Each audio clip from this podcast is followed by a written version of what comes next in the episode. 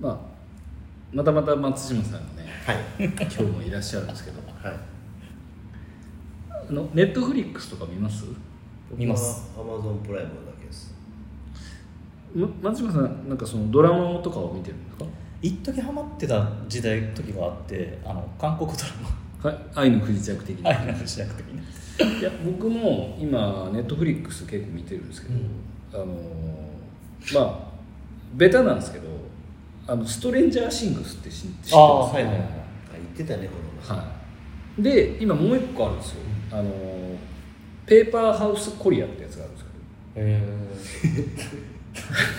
え えっとペーまあ、ストレンジャーシングスはもう結構超有名だと思うので、はい。まあ、調べたらすぐ出てくると思うんですけど、うん。ペーパーハウスコリアっていうのが今ありましてですね、えっと、まだこれシーズン1しかないんですよ。で、まあ、要は何かというとえっともともとペーパーハウスっていうネットフリックスのドラマがあるんですけどそれを韓国版にリメイクしたやつがありましてあのまあ話的に言うと,、えー、と韓国と北朝鮮の間に南北統一通貨を作ろうっていう動きが、えー、と一応できてっていう話なんですけどでそこの、まあ、お金をする造幣局にあのなんかそのあだからオーシャンズイレブンみたいな感じで、はいそのはいはいその道のハッカーとか、えー、となんか脱出が得意な人とか、えー、となんかいろんなこう専門家を集めて教授っていう人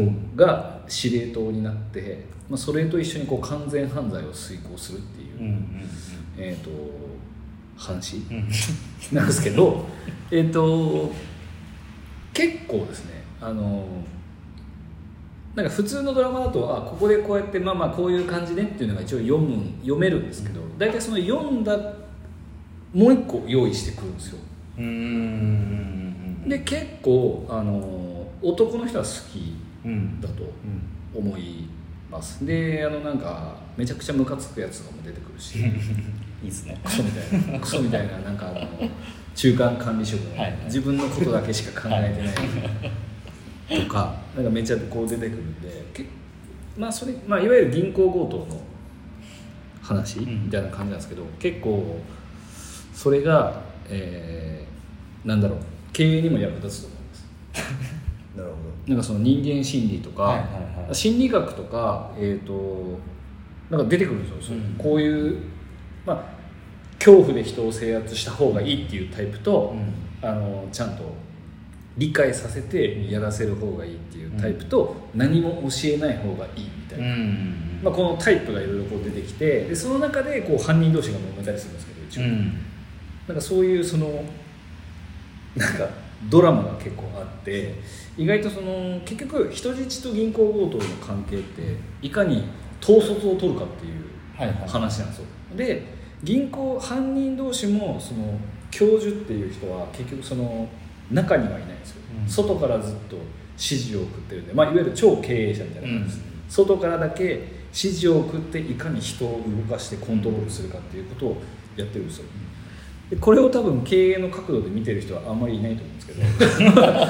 その角度で見てもらうとあ結構あなんか面白いなと思います。うん。でやっぱどこまで行っても経営者って多分本音を隠して、うんうん。我慢我慢だったりとか、うん。まあ、時には演じたりして人をコントロールうん。していかないといけない場面があるじゃないですか、うん。っていうのがあの今回の松島さんの話につながってくる。ど なるほど。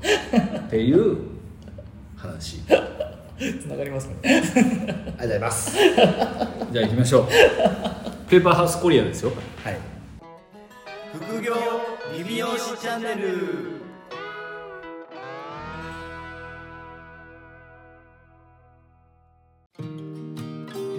副業理美容師チャンネルは理美容室経営だけにとらわれず理美容室経営以外のキャッシュポイントを作りたい経営者様に聞いていただきたい番組です。改めましてうかいです。原です。まあ今回は3回目、はい、3回目です。松島会が3回目ということで、はい。まあでもちょっとずつ楽しいたまあ最初が楽しかったですけどな中身的にはちょっとどんどん本質にねまあサイトにも載せてないですからこれは。そう、はい。根っこ根っこだから。うん。そうです。まあそのまあ、実際じゃあねその買い取りましたと。買い取って、でまあ出店したと、うん。うんまあ、自分でやり始めたけど、さっきちらっとお話ししてましたけど、うん。最初3人体制でスタートしたんですよね、はい。で女性女性。女性女性。でも18坪ですもんねだって。18つ普通に広いですよね、僕と、えーもう一人スタイリストとでアシスタントです、何席やその当時、えー、と3席。はいっていう感じで。本当は6席あったんですよ。もともと56人いたお店。それはついてきた人たちはもうなんか松島一派みたいな。松島一派みたいな人でしたでしたね。もうついていきますみたいな感じで。でついてきて。でえーその時にちょっとだけ改装したんですよ。リニューアルの当時、で3席にしてでもう一人、まあ、ネイリストがいたんですよ、ではい。ネイリストの、えーちょっとスペースだけ作っておいてでやってたっていう感じですね。それはどれくらいそれでもう本当に一瞬でした。もう半年とか。あそんなに？半年とか。1年も全然持たなかったですね。もうあ自分の記憶からちょっと消したい過去なのでちょっと曖昧にはなってるんですけど。いいですねでも一応その その時はだってね。結婚結婚だから、はい。まあ一応その、まあそうですね。いいいい方向だったんですけどなんかやっぱりこうもう言い訳って思っちゃったっていうのがあるんですよね。えどういうことですか？でも結でも結婚なんですよ。でなんか一応その当時あ結婚するんだと思ってじゃあ社会保険に取り組もうと思ってで社会保険にえー加入したんですよ。はいで加入してであの結婚してもこうやって出産してもあの働くことができるよっていう感じで提示したんですけど辞めたんですよ。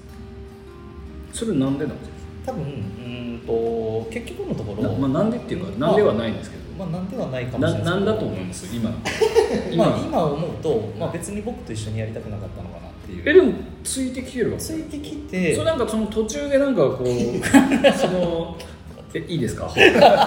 その半年間の間にだってそのそういうふうに思ってしまったってことは、はいはいはい。何もなくうん。うまくいってて結婚するんだったら、うん。そう思わないはずじゃはないいですか、はいはいはいなんかそのやっぱりついてき要は前のお店にいた時のうん。ちょっとあれと、うんうん。松島王国になってからのうんあれが変わったんですか？その子がどっちかって言ったら働く働き方は結構変わって良くなったんですよ。うん。もう週に2日お休みあるしで社会保険もつけたしでボーナスも、えーちょっとつけたしで給料体制も上げたんですよ。なん。で働く環境は良くなったんですけどそもそもが多分ついてきたっていうよりはただいたっていう方がもう強くなったんでつ強かったかなって思うんでよ。でも条件は良くなってる。条件は良くなってました。条件良くなって待遇も良くなってたんですけどでもなんか結婚を境にあもうやめますみたいな。そんなさらっといきます？さらっといくか。え旦那さんは普通の方と旦那さん普通の方ですね。普通の方で。でだからもうその時になんかちょっとした人間不信というかまあまあなんかもう人と多分やれないのかなって思っでそれはスタイリストだったんですか？最初に辞めたのそうですね最初に辞めた子がスタイリストで。まあほぼ同時に近いですけどね。ああツレションですか？失礼しましたえあそうなんですか、えはい。じゃあ共謀してるんですか？そうですね。え今もその子たちは美容師やってるんですか？あでももうやってないです全く。だからもう美容師自体よってあじゃあ別にいいんじゃない？ですかうん松島さん別にわなんしょうがないんじゃないですか。しょうがないですよね。もうだから環境良くなって、うん。時間もお金ももらえるようになった結果、美容師やりたくない、っていう美容師いいやっていうやつですよね、だからまあまあでもなんかその当時って自分はなんかあんまりでしたよね。だから送り人ですよ、送り人ですね、はまあ結果ではまあいいことをしたんですね。い、いいことですただまあその時にちょっとこう人間も不審になったしそうですね。でそでまあ一人いなくなって、ん。18坪に一人一人。ねはい。そうです。それは確かに。信じられないです。ね でその当時こう、まあ、アシスタントもいたんで1か月で250名ぐらいの方が来てくださって、そうですね。でまあ、技術売上だけで言ったら15060とかっていう、まあ、100単価6000円ぐらいだったと思うんでぐらい上がっていたんですけどそのアシスタントもいないなくなったんでどうしようって。そのこれまあ半分もできないぐらいですよね。ぐらいですよね。だからあこれやばいなと思ってでも分かんないんですよね。何していいかってでいう。のも分かんないです。もうバグってるみたいな状態だったんでしかももう電話すらも取れないんで予約取れないんじゃないみたいなうん。ぐらいの感じになってきたんでこれ何かをやっぱこう変えないとは死ぬって思っちゃったんですよ。いいいっすねその でもまだ当時家もダメな状態なんですよ。あそう家庭環境。同時にちょっとやばいみたいな感じになってこれは本当にやばいぞみたいな感じになってでもパッと出てきたのがお客さん減るっていうのはもう分かるうんじゃないですか。もうやっぱりできないっていうのがあるんで。でも客単価も低いしお客さん減ったらこれは家賃とかも考えると、うん。もう生活すらもできないって家賃はそこそこするんですか？坪単価1万円のとこなんで18万ぐらいはするんですよ、まあ安くはないですよね。安くはないですよね。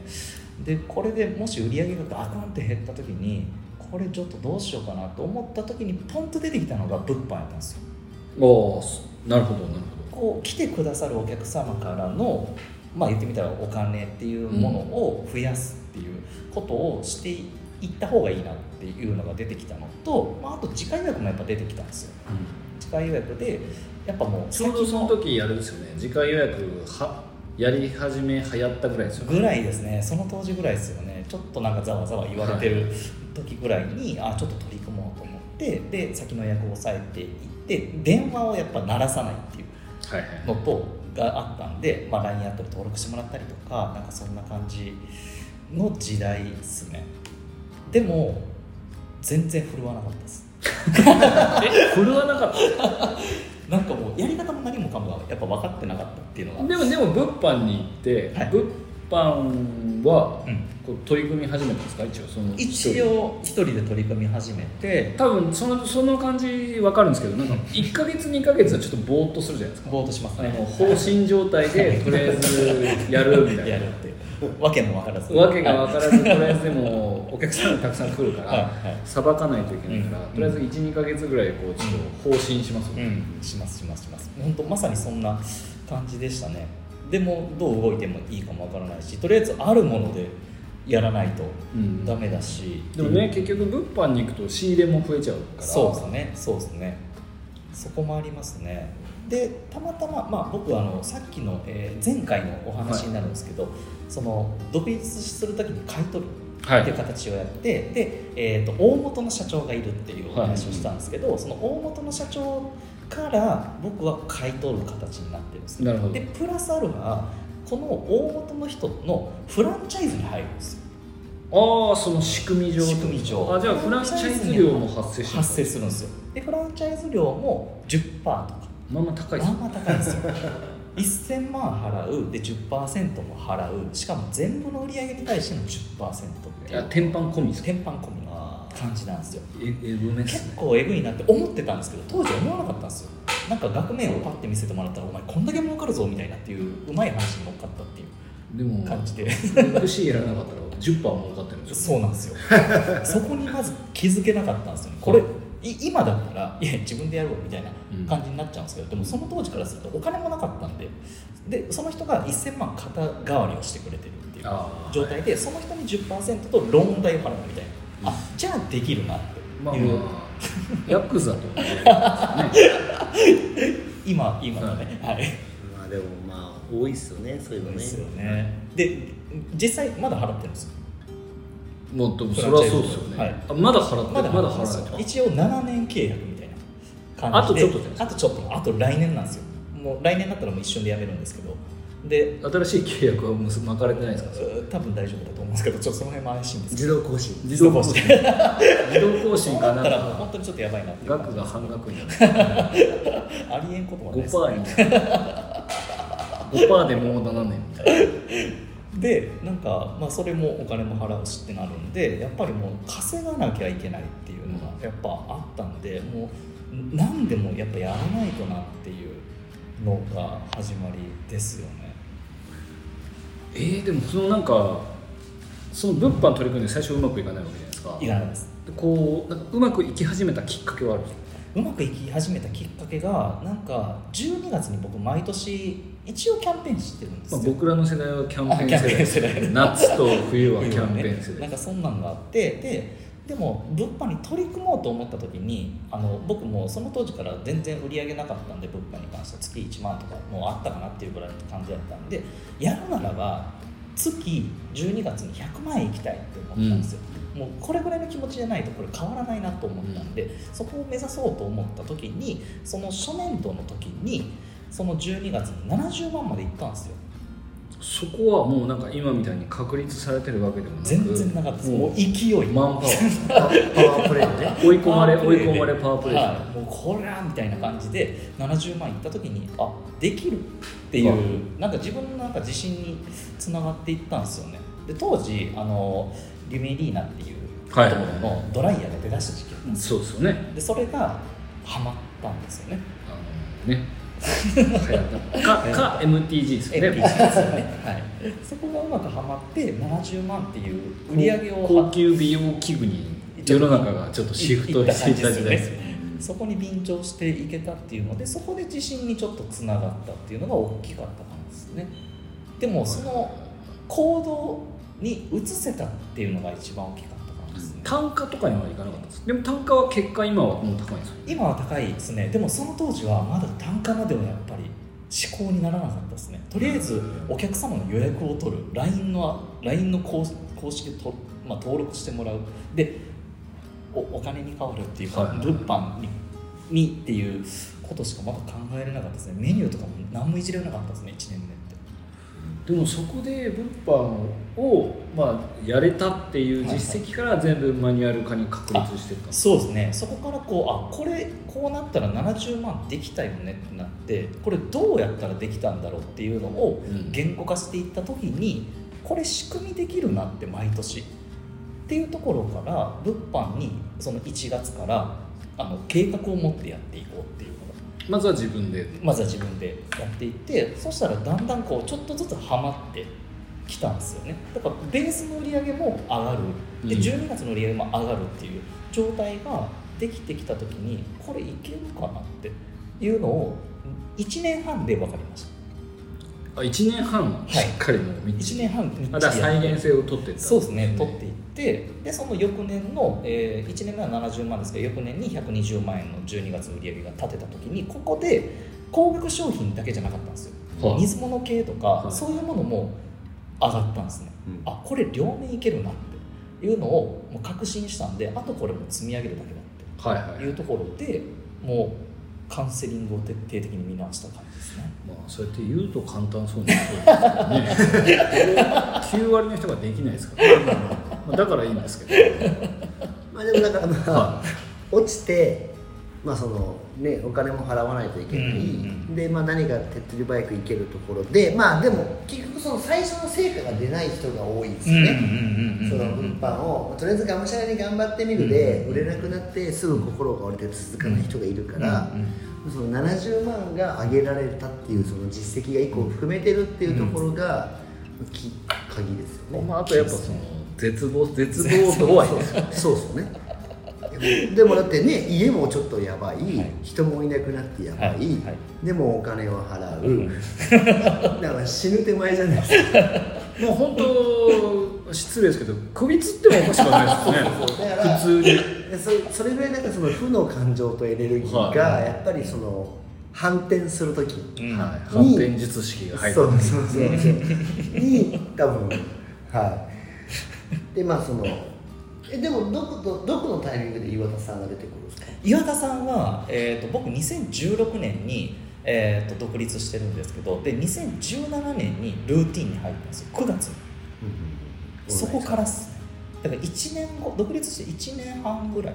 あじゃあその若干物販だって思思って、うん。うん。その後ルーティンがうまくはまってきた。あそうなんです。そうなんです本当そうそこから加速した。あじゃあまあ岩田さんの話は来週に。岩田さんの時だけちょっと雑です。いや岩田さんは雑でいいと思う。言われてるんではい。言われてないから。なるほど。まあでもまあ本当にはそういういろんなその好転した時にじゃあまあきっかけとしてそれもあったってう。いんそうですね。そうですね。まあ、ちょっと次はじゃあその辺の細かい部分をね 来週またはい。お話ししていただきたいなと。そうですよね。すみません毎週毎週神戸から来てもらって。わざわざね。わざわざすみません。大丈夫ですですじゃあそれではまた来週お聞きください。さようなら。さよなら